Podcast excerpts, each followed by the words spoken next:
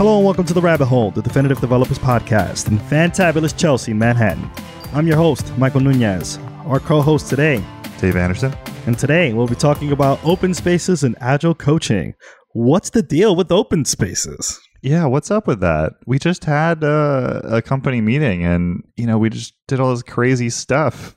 Yeah, oftentimes uh, Stride will have open space, which is something we'll dive into more detail. But before we do, we have a special guest. We have Doc List. How's it going, Doc? It's going very well, thanks. I like the way you managed to avoid that. That was good. Yeah, I managed to avoid saying "What's up, Doc?" because that would, yeah, that would just completely ruin everything, and yeah. then no one would have any fun. Yeah, yeah. uh, Doc, tell us a little bit about yourself. Uh, I'm I'm a career software technology guy. I started out long, long, long ago working on mainframes and worked in all sorts of systems and all sorts of software. And in about 2007, I started working for a little company and they were doing Agile by name. I'd been doing Agile like stuff since the 80s, but nobody had given it a name yet. Right. And so I joined this company, and the, the guy who was their kind of main architect, designer, visionary guy, one day he said, I'm starting up this thing and I want to do an open space. Do you know what open space is? I said, No, I have no clue. He said, Well, here's the book. Would you read this? And because I know you've been a professional speaker, I'm sure you'll be fine. Would you be the facilitator for this? Just go with it. Yeah. And that was pretty much it. Yeah. And that was the beginning of the alt.net community. Yeah, mm, and I, I, I, and I do believe I saw you at the open space that we had a, at the Stride company meeting, and uh, you may have been facilitating it. Mm-hmm. Yep. And one of the things I discovered early on was that it's easy to follow the book. It's like Scrum, right? We're talking about Agile. It's like Scrum. Right. There's a basic uh, set of instructions that if you just follow these bullet points, then you'll be there. Yeah, you're doing it. In the Agile community, the, the catchphrase has always been not doing Agile, but being Agile, because mm. that's about the mindset and so forth. Right. The spirit of it, like staying true to the essence and not like the rules. Right. And the same is true of open space. So, having read the book and having met other people who've read the book, what I realized is that anybody can read the book. The, the book was written by, literally written by a guy named Harrison Owen, who mm-hmm. came up with the idea back in the late 80s. And oh, I didn't, said, I didn't realize it'd been around for so long. Yeah. Yeah. It comes out of the organizational development community. Mm, I see so it was it was an approach to how do we have an event where we can fully engage the participants as participants not attendees. And he said that in when he went to conferences what he found is that the sessions might be good but the best times the most valuable times are during coffee breaks when he could talk to people about whatever they wanted. Yeah yeah. I think we've we've talked about open space at least briefly or maybe a variant of open space the unconference. Mm-hmm. um, yeah. like they've they've had this we, we've done this before at stride uh, where you know we have the day long company meeting and you know it's largely unstructured. Also at conferences sometimes there's like a parallel track like pycon does this where there's always the hallway track there's always the coffee if you want truly unstructured meetings but if you want uh, to actually a space to to meet up, then they provide that as well. Hmm. Yep. So it's interesting because there have been evolutions of it. So when open space started to reach the wider world outside of purely organizational development, it got embraced by the technical community. And in fact, the first unconferences were put on by O'Reilly, the publishers. Oh yeah, yeah. Called Foo Camp. Needless to say, the next ones were called Bar Camp. Fool, yeah. Is there a Baz camp? Fool, yeah. And and the change there was open space was about how do we get a bunch of people together who maybe feel passionate about some topics, and instead of creating the programming for them, give them a chance to have a voice. And what they did with unconferences is they said, well, anybody can come and they can present, they can teach, they can collaborate but we only have so much time and space. Mm-hmm. And so we're going to vote on the topics. And that is one of the main differences between sort of pure open space and unconference. So what are what are the basic rules that you need to follow in order to to be in open space? Because I feel like most of the time that I've seen this out in the wild, it's it's probably been more trending towards an unconference than an open space. It, and that's very likely. Mm-hmm. In open space, there are there were originally four principles. There are now five, and the four principles were: uh, whenever it starts is the right time whoever comes is the right people. Whatever happens is the only thing that could have. And when it's over, it's over. Mm-hmm. And in the last few years, they added, and wherever it happens is the right place. And I'm not responsible for the bad grammar in any of that. I just want to clear that. That's the way Harrison wrote them. Uh, And then he added the one law, which is now called the law of mobility, Hmm. which says if you find yourself in circumstances where you're neither sharing nor learning in a way you'd like, go somewhere else. Which is a kind of radical and freeing idea in itself. Yeah, yeah. And different from program sessions where I think there's always this kind of social pressure, psychological pressure that if, if I get up and leave, will the speaker be offended? right. Will, yeah. will the other attendees look at me and stare at me as I leave? Will they heckle me as I leave? Yeah. Yeah. And uh, open space gets rid of that. And so, and therefore, unconferences get rid of that, which is it's kind of expected that if you're not getting something out of where you are, you'll go somewhere else and you may go to multiple places. Mhm. So that led to the definition of two behavior patterns. One is the bumblebee. The bumblebee goes from session to session, maybe stays a few minutes, five minutes, 10 minutes, whatever, and then takes what they got from that session, goes to another session, and maybe they share some of what they got, but they pick up something else. So it's sort of the idea of flitting from flower to flower and pollinating and so on. right.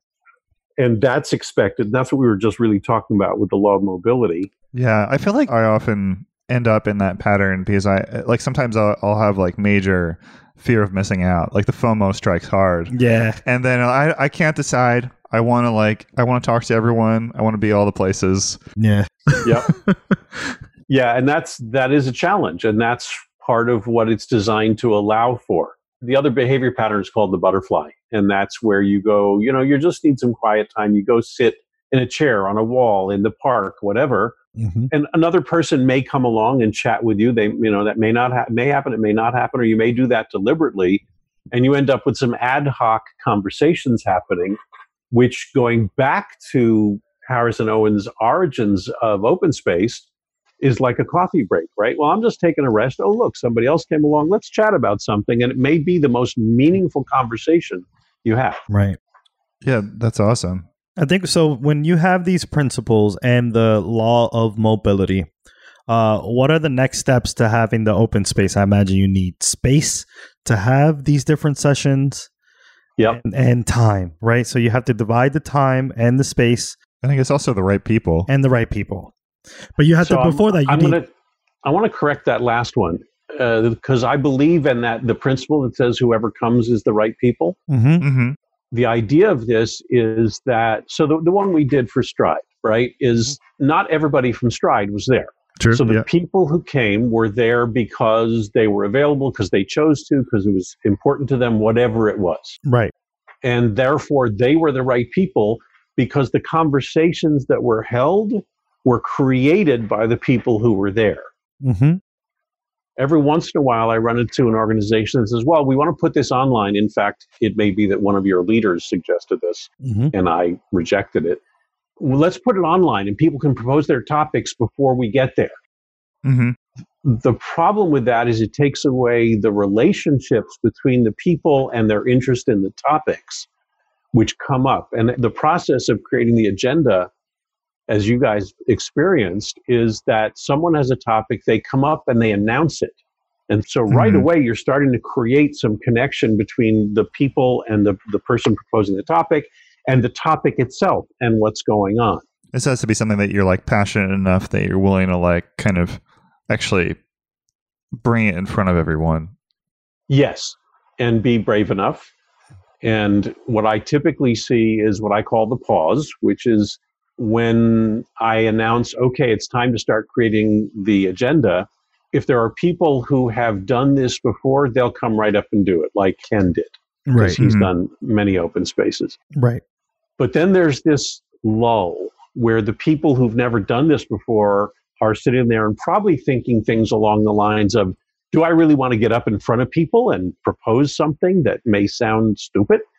Right? There's that, oh man, that psychological restraint we put on ourselves. Yeah. And then somebody breaks the ice. And again, this is what happened at Stride is one person and then another person and all of a sudden it just rolls. It's like popcorn.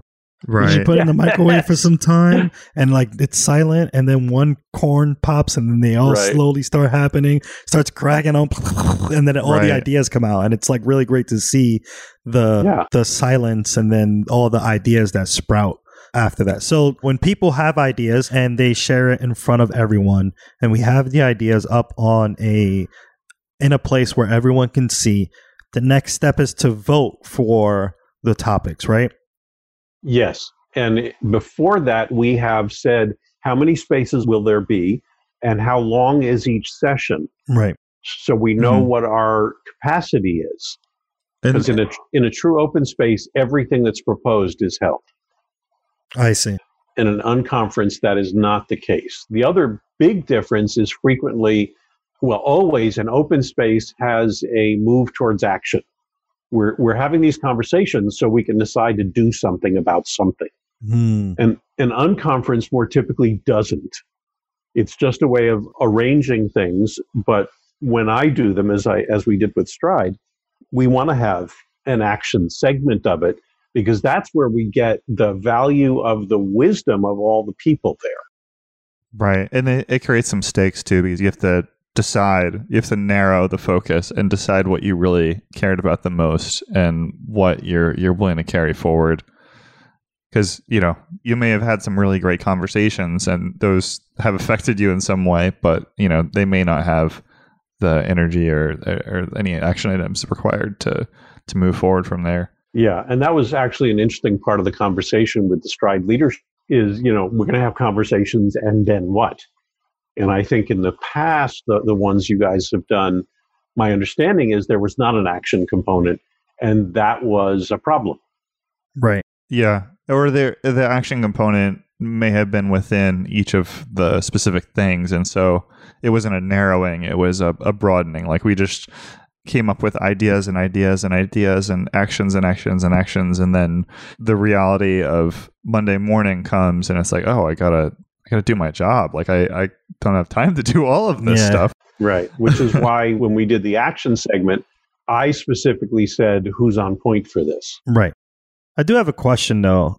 I've been with Stride for a very, very long time, and we've done like open space with a smaller group because the company wasn't as big. And the recent unconference feels different because of the amount of people attend. Doc, do you notice or do you see how behaviors change depending on the size of an open space or unconference? Yes, I do. The largest I've done was 400 people. Whoa. that And sounds h- however, yeah. the largest I'd ever read about until a few years ago was one that Harrison Owen and somebody else did in Germany with 2,000 psychotherapists.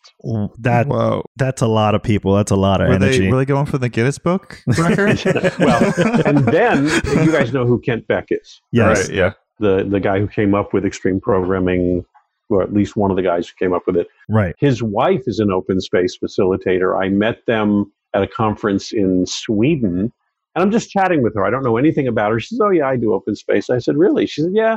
I just finished doing one with this organization. There were about 4,000 people there. What? Oh my gosh. Oh my gosh. And it, it- when you say open space, you're talking about like a truly open space. True open space where Whoa. they everything that's proposed is held. The one that was done in Germany, they did in two circus tents. So huge tents, and they had balloons, and every balloon was a space where people could get together and talk. oh That- In some almost- cases, there were two people, and in some, there were 50. wow. Sounds sounds very appropriate somehow, like just being in a circus tent with that many people. So, like, how do you discover the structure of a truly open space? I guess, like, with an unconference, I I get it because like there's constraints and being an engineer, I think in constraints. There's a box, and I can put my piece of paper in there, and then it'll it'll fit. Like people will vote on my topic. We'll see how how many people want to go, and we'll we'll arrange it in a grid, and there there's order. But I, I guess I'm finding it hard to visualize like how you would self organize like such a large number of topics and It's challenging. But when you've done the planning, so it seems like, you know, we just show up and create an agenda, and then we do action and we're done. But the reality is that a big part of it is the planning, the preparation. Mm. Where is this going to be? How big are the spaces? For instance, at the venue that we used for Stride, there's no way I could have done a true open space because we were constrained by space. right. And if Mhm. we'd allowed every idea that came up, there would have been no room. And the way you talked about putting things up on the wall, that's called the marketplace. What typically happens then is we have numbers and letters or whatever it is. And when somebody proposes a topic, they immediately go pick up a sticky that has a time and a place on it. They put it on their sticky, which is their proposal, and it goes on the wall, period. There's no Mm. voting. okay Mm. okay So it's just, you know, the one in, in Germany, they may have had 2,000 numbers up there or 500 numbers or whatever it was. And you just go up and you pick one and say, okay, and this will be at this time. And then you do a little bit of organization in terms of day and time and location, Mm. okay but everything gets held. Well, we, we couldn't Ah. do that. And a lot of the ones I've done have ended up being unconference style, like the alt.net community Right. they did want to accomplish some stuff, but more important to them was getting together with their community that shared an interest in this idea of we're committed to Microsoft, but there's other stuff out there. How do we incorporate that? mm-hmm. They did a series of these around the country over the course of several years. just gathering feedback from people and ideas and Yeah. I mean, the first time I ever saw somebody talk about the language F sharp, which is a functional programming language, guy came in and he just did a presentation, and that's all it was. And people wanted to know what it was about. That's cool. Yeah. So now that you've explained that, I feel like it, it's crystallized in my brain, and I, I I realize now that I have been to an open space. The one at PyCon US uh, every year is an open space because no one voted for the topic that I put on the board. I just put it up there and then prayed that people showed up, and they did, and it and it was Did- did great. prayer yeah. work? Yeah, the prayer worked. You know, I I I really uh I, I've been doing something right. Yeah. so I want to I want to take us back to earlier in the conversation because we talked a little bit about you know why what makes me specifically more um, something I don't even know what the word is. A The reality is that I talked about anybody can pick up the book and read the book and know the mechanics of it, Right. right? Mhm. Mhm. But like Agile, there's also a mindset to it. And my job as facilitator is to set the tone for that, to open the space. That's literally the phrase that's used. And I think of it also as stirring the energy. Mhm. So it was challenging at yours because I couldn't walk around the room. Normally, we start with everybody sitting in a big circle, and I walk around inside the circle. Mm. And I, in my mind, I'm connecting all of the people there. And I think I had the people at your unconference look around the room at each other. But what I do when I walk the circle is I say, look across the circle. And the people you see share some of the same passions you have. Here's the topic, and they're interested in it just like you are. I see. And so creating a spirit in the group and a mindset in the group of what they're there to accomplish, that's my real job. Yeah. And that I, I worked with Michael, uh, the other Michael, in crafting the invitation because that's also really important. Right. Getting like making sure that before you enter the space, like you're mentally and physically prepared for like what the requirements are and what the general tone is going to Well, be. Well, and what the goal is. Why are we coming together? Right. right. Yeah. As opposed to just show up. Which I, I mean, I guess that kind of like comes to a question that that I was having.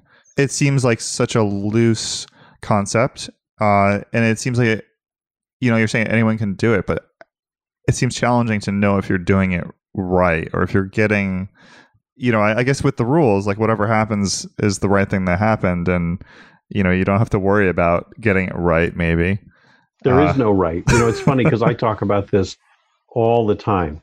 There is no right. It's like estimating in Agile, Mm-hmm. relative estimation. right. There's no right. The number doesn't mean anything, and there's no way after the fact to say, did we get the right estimate? Well, how would you know if it was a three or a two? There's no objective measure. The same is true here. Is right is did we deliver the kinds of results, outcomes that we were looking for? Hmm. I guess yeah, because it's like very improvisational, and you can't you can't know what it's going to be before it becomes the thing that it is. So You gotta let go of the FOMO and just let it be. that's that's what it is. Just let it be. We're going to get him some special FOMO shoes. FOMO shoes, Will they make me go faster so I can Yeah. get to all of the open They're just gonna turn on, and that makes him walk away from every open space he attends at random But they, intervals. they have the little flashing lights as you step. Those are the best. Oh, fun stuff. So, kind of going back to a question before, like Mike's question about like a large space. Like, is there is there any limit on how small the the group can be to have a truly open space? Like, I, I would tell um, you know friends about this. I'm like, oh my gosh, this is so so great. Like, it's so energizing. Like, we had a great discussion. Uh, we came up with some great action items, and it was all like bottom up. Like, no one had an agenda, and they're like, that's insane. Like, uh, that would never work for my group of you know 20 people or my group of 10 people or Uh, my the group of five smallest people. group I've ever done it with was seven. Mm. It was a board of directors of a nonprofit. And back then, they had yet defined lean coffee. But in Mm. effect, lean coffee is an unconference for a small group where you hold one conversation at a time, and each conversation is time boxed, Yeah, which is exactly the same as an unconference, just Mm, simpler. right. right. One track. Yeah. Lean coffee. Lean coffee is like uh one of my best meetings like to facilitate and to run. I don't know why. It's just like all right we have a column of all the things we want to talk about that all the people put up. We have a column where we're currently talking about it and we have a column that is done. Let's go. And then Mhm. you just move things up. And prioritize the yeah you prioritize it and vote it. Once all that's good we're talking about this. Oh, five yeah. minutes. Yeah. Do that. Knock them out. It's great. That's the big difference between unconference and lean coffee is unconference we don't prioritize other than putting them in times and spaces. Right. And I guess there's also no law of two feet. You can't run away. I guess you can run away from a lean coffee, but well sure. Excuse me i'm going to get some water and you come back an hour later. Yeah. Yeah. I, I love this stuff. I mean i have seen it. I worked with the microsoft oh enterprise architect group for a number of years and that's where i would they would have three to four hundred people and i did that twice a year for a number of years and theirs were very much technical topics and they did a hybrid event where they'd start kind of like you guys did with a with a few talks to get people thinking about things but they would be short presentations 15 to 20 minutes and then at 11 a.m. or whatever it was we'd create the agenda and everybody would go off for the conversations That's that's cool. Yeah, I like the hybrid kind of approach because like you you still may have some kind of structured conversation you want to have or take a break from being highly engaged in you know being a bumblebee or a butterfly or what, whatever your uh, mode of transportation is and kind of like you know absorb some message or uh, you know re-energize. Doc, do you have any thoughts on the directions or any points that you'd want to cover before we uh, closed out this space of the podcast episode? no i think i've said everything i wanted to say and i think we've covered the important stuff i'm eager to hear what it sounds like once it's been edited and produced yeah, yeah, it should be good. I, I think it was a good one. so doc how can people contact you Well, I have my own organization, my own company. It's me, but it's my company, and it's Another Thought, like the two words, another and thought. mm-hmm. And my domain is anotherthought.com. I have a website there. My Twitter handle is a thought because I decided to leave out the another because it was too long. And you Mhm. only had 140 characters. yeah I, I- I like I like how that's uh like that's like the first movie and then the the website's the sequel. yeah and then I have my blog is at doclist.me. And that's where there's some of my writing about all sorts of things, including open space and unconferences. And I'm easy to reach, and I'm doc at anotherthought.com, which seems kind of obvious to me, but I thought I'd say it. Cool. Yeah. So people can check out those blog posts and see if they're doing their unconference or open space right. Spoiler, they are. Hopefully. Well, we'll see. Follow us now on Twitter at Radio Free Rabbit so we can keep the conversation going. Like what you hear? Give us a five star review and help developers just like you find their way into the rabbit hole. And never miss an episode. Subscribe now, however, you listen to your favorite podcast. On behalf of our producer extraordinaire, William Jeffries, and my amazing co host, Dave Anderson, and me, your host, Michael Nunez, thanks for listening to The Rabbit Hole.